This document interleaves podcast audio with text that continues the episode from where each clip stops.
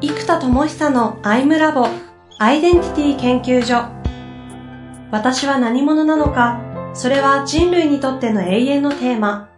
15年の歳月をかけ開発された統合された究極の私と出会える技術アイミング。不確実性の時代を生きる次世代リーダーのためにアイデンティティの本質について語り尽くします。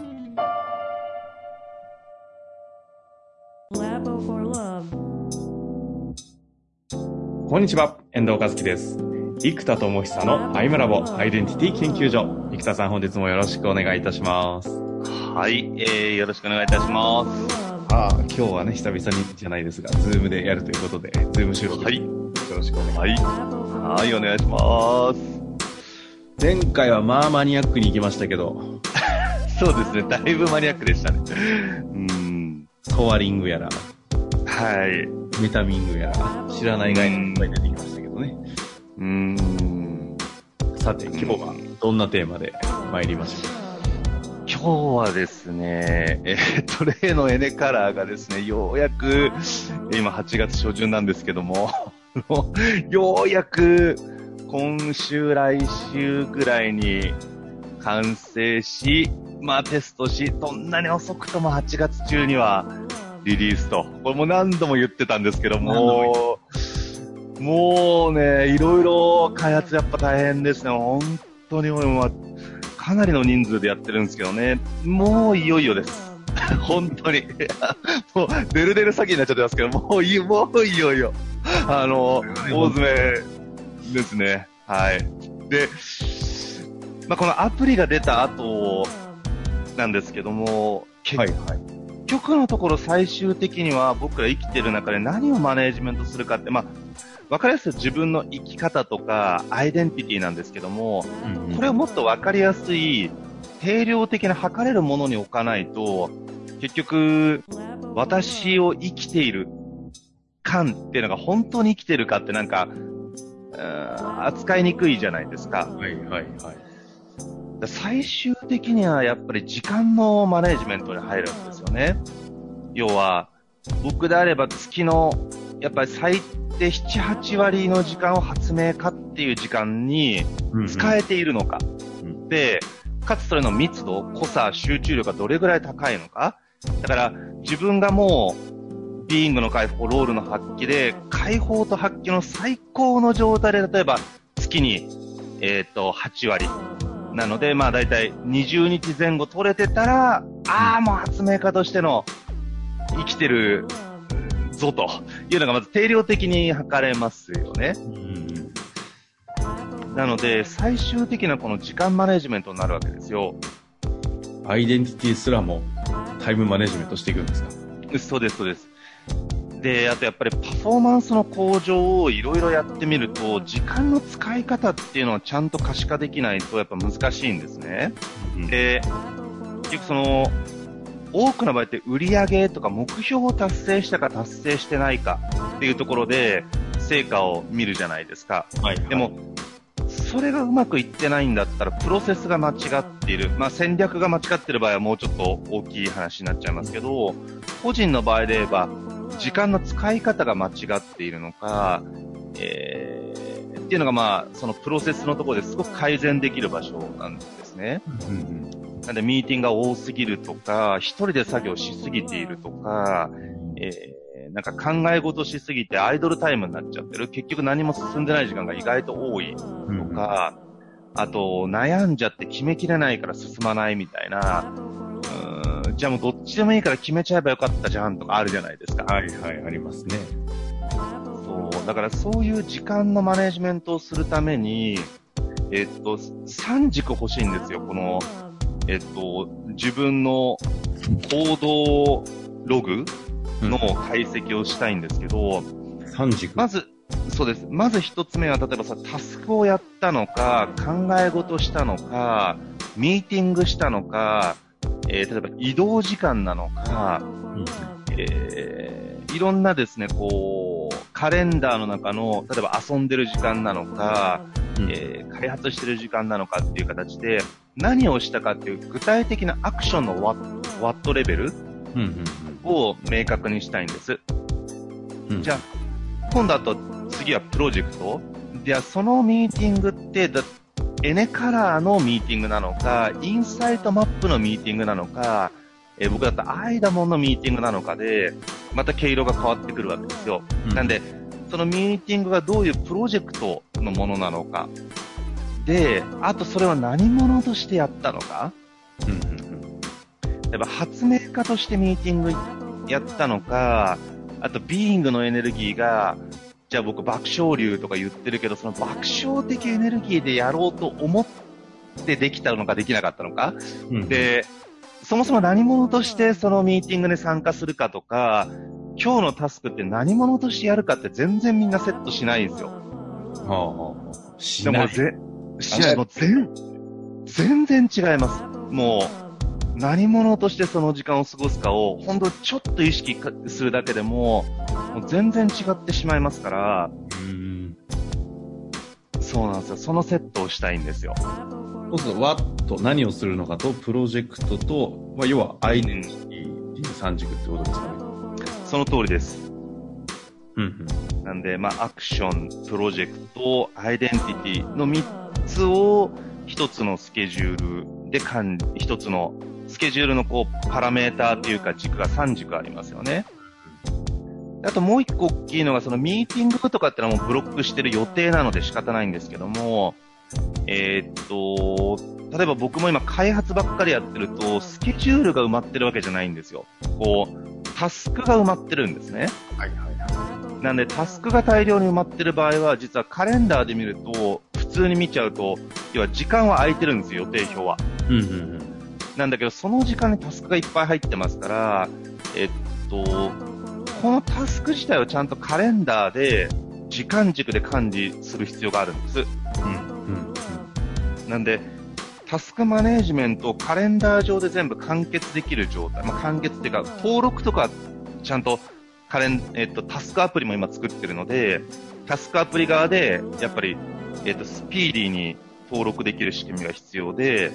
で、今度その、結局ね、いつから始めるかっていうのがすごい大事なんですよ。いつから？そう。これね、結構ね、あの、研修でもよくやってたんですけど、いつまでにやるかってみんな意識するじゃないですか。はいはいはい。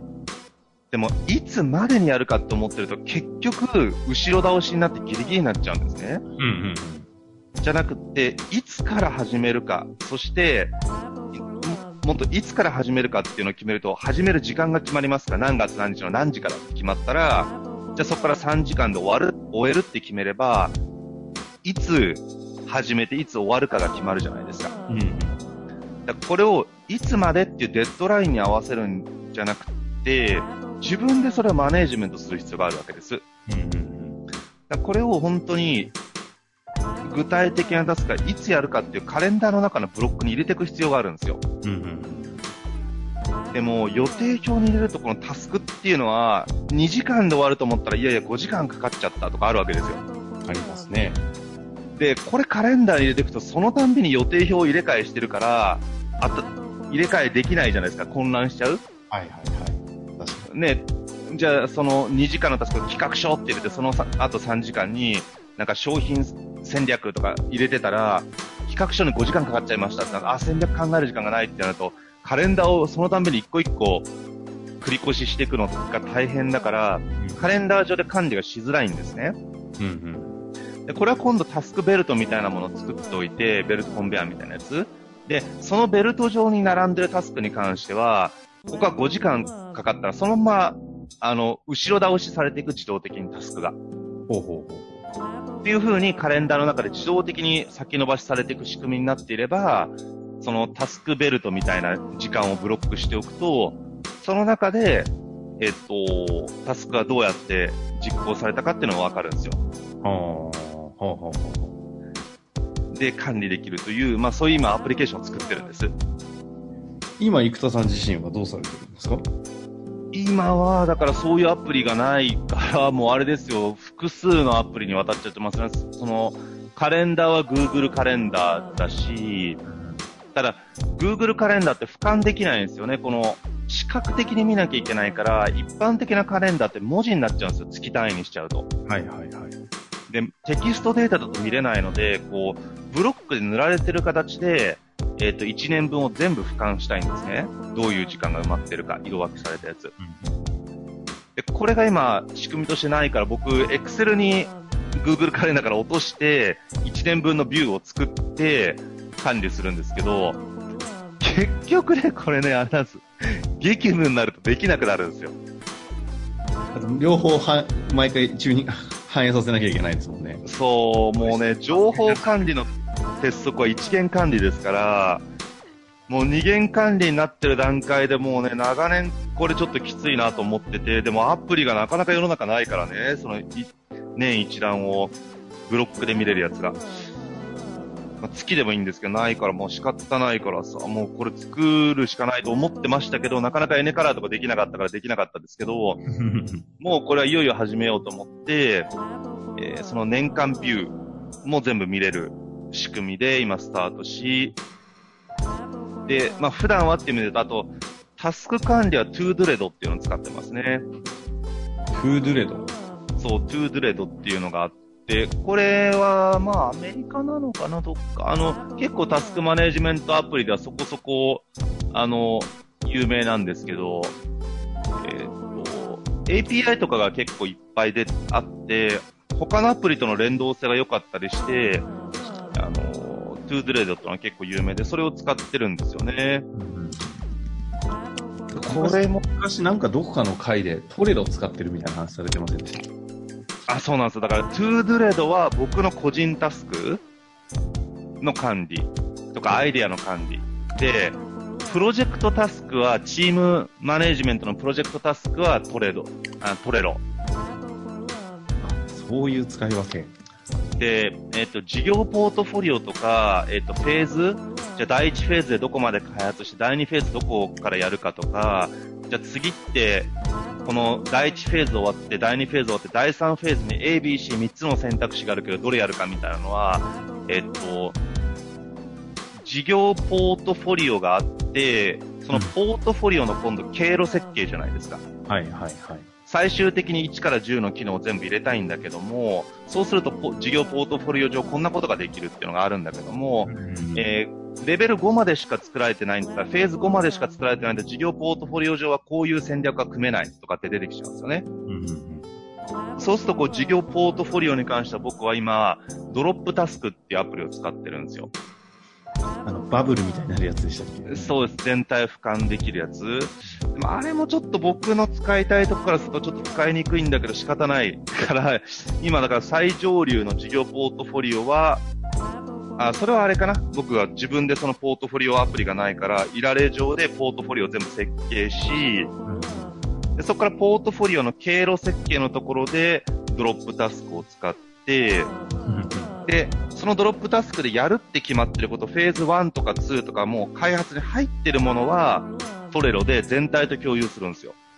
はあ。で、このポートフォリオとポートフォリオの設計の場所って、ちょくちょく変わったりとかリソース配分で変わるから、全部共有するとメンバーが混乱するんですよね。なので、もう実際やるって決まったやつだけがトレロに落とされてるんです。はあ、タスクでトレロなんですね。そうです。もうプロジェクトタスクでやるって決まったやつで、これチームで管理して、で、自分がやるって決まってるものに関しては、えっと、自分のだけをこう見ていきたいので、えー、結局、今、トゥードレードで管理し、それをいつやるかを Google カレンダーに入れて管理し、自分の Excel1 年ビューに入れて管理するっていう、もうね、やめてくれって状態になっちゃってるんですよ自分でも。これね、一元管理してくんないともうね、情報がね、いや、結構、臨機応変に動くじゃないですか、小さい会社とか、はい、これからそういう会社むっちゃ増えますから、ポートフォリオがね、キャッシュフローの状態によってフェーズ1、2って言ったんだけど、いや、今そっちじゃなくてキャッシュ優先のこっちのプロジェクトのフェーズ1をやんなきゃいけないから、こっちはフェーズ3に行こうと思ったけど、リソースをプロジェクト B のフェーズ1に入れなきゃとかなるわけですよ。うんうんうんみたいなことが結構定期的に起こるから、そのたんびに、このカレンダーまでの一連の流れが全部ずれるわけですよね。で、この臨機応変さに、えー、っと、ついてこれる、要は情報管理システムが必要なんですよ。うんうんあと僕だったらアイデンティティの管理も必要なんですよね。何者かってアイデンティティがもし変わったとしたら、それは大きくいろんなものが変わりますから、それを全部管理したり、うん。あと、やっぱこれ人間の頭ではもう頭がパンクする。まあ、僕は今の、今のアプリを全部こう連動させて、なんとか管理してますけど、なかなかこれちょっと難しいと思いますね。ここまで全部連動させるとか、その頭の中に構造がなきゃいけないですし、うんあと、アプリ慣れもうやっぱりある必要がありますから、あの、だからそれは難しいから今度 AI でこれをサポートする必要があるんですよ。うん。現在のタスク達成率ってこのぐらいですよとか、で、今、エネカラー的にこういうのが強いって出てるんですけど、えー、実は今月の時間配分で言うと一番強いカラーがあまり使われてませんよ。どうしたらいいですかとか、なんかそんな風に AI がいろんな情報を拾ってきて、自分でも時間ってどの、どういう使い方してるんだろうって知りたいけど認知ができなくって、で、感覚に頼るとか、人間やっぱりね、バイアスが入るんですよね。なんか、例えば、僕だったら発明家で生きているっていう、なんか、設定があるじゃないですかで、発明家として生きているから、7、8割の時間を発明にとっているんですって思ってるわけです。僕も。うんで、言ってるじゃないですか。でもこれね、もしかしたらリアルにカレンダーでちゃんとスケジュールを全部精査したら、もしかすると4割かもしれないですよ。でも頭の中で、いやいや7、8割取ってると。あと時間をブロックしてるし、と思ってるから、で、意外とこうやってちゃんと測ると認知ってずれてるんですよね、結構。じゃあそこまで細かくチェックするかってそんな時間ないから結局大体感覚でどんぶり勘定するじゃないですか。まあそうですね。そう、だからね、やっぱこれがね、やっぱちゃんと認知ができないんですよね。だから、まあそれをちゃんと、あの、マネージメントするし。今回やろうとしているタイムマネジメントの仕組みは、そこの AI までも開発する想定なんですかそうです。なんで、それ全部連動して。AI はラストですけどね、あの、ま、エネカラーと連動した人工無能のレベルでは、えっと、チャットボットですよね。あの、出しますけど、早い段階で。全部を解析してっていう、本当に機械学習させてみたいなのはちょっと後になってきますね。まあでもベースは基本的にその仕事というのを、その何するかっていう What とプロジェクトとアイデンティティっていうところでこう分けて、これを統合的に管理するっていうことをするために開発を進めてるってことですよね。うん、そうです、そうです。で、ポートフォリオレベルで言うと戦略レベルになりますけど、ポートフォリオのフェーズ設定とかリソース配分ってなってくると戦術レベルになるじゃないですか。うんうん。だからこの辺も管理が本当は必要なんですよね。はい。あとね、このリリースはいつになるのかまだわからないところですけど、こ 頑張ります、もれタイムマネジメントの話今日させさせねしていただきましたけども、う。うん。次回はどんな感じでいきましょうか？そうですね。次回は、まあ、改めてここでアイデンタリーワークって概念ですかね。今の、そこまで時間って本当に管理するって本当にな、なんでなんだみたいなところが結構あるので、はい、確かに。そこをアイデンタリーワークっていう文脈からよりもう一回お話できればと思います。じゃあ次回はアイデンタリーワークという観点からのタイムマネジメントの話をしはい。ましょうかね。ちなみに最後になんですけど、はい。ルードゥレードでしたっけ？はい。綴りどんな感じですか？T-o-o-d-l-e-d-o です。はいはい、これだ。いや、ちょっと今検索しようとして出なかったので、気になった方検索できないかなと思って聞きました。ああ、確かにね、えっと、まあ。こういうなんか業務アプリ系に詳しい人とかには結構有名なアプリですけど、確かに一般的には知らないですよね。海外系のアプリの API は結構この API ってあの、機能連動させるやつなんですけど、 Toodledo と連動して管理するみたいなやつは結構あるんですよ。うんうん。なので、あの、 Toodledo がいろんなアプリとの連動しやすさでは便利なんですよね。はい。では、ということでね、えっ、と、次回は、アイデンタリーワークスとの時間とのか掛け合いをちょっとしていきたいなと思います。本日もありがとうございました。はい、ありがとうございます。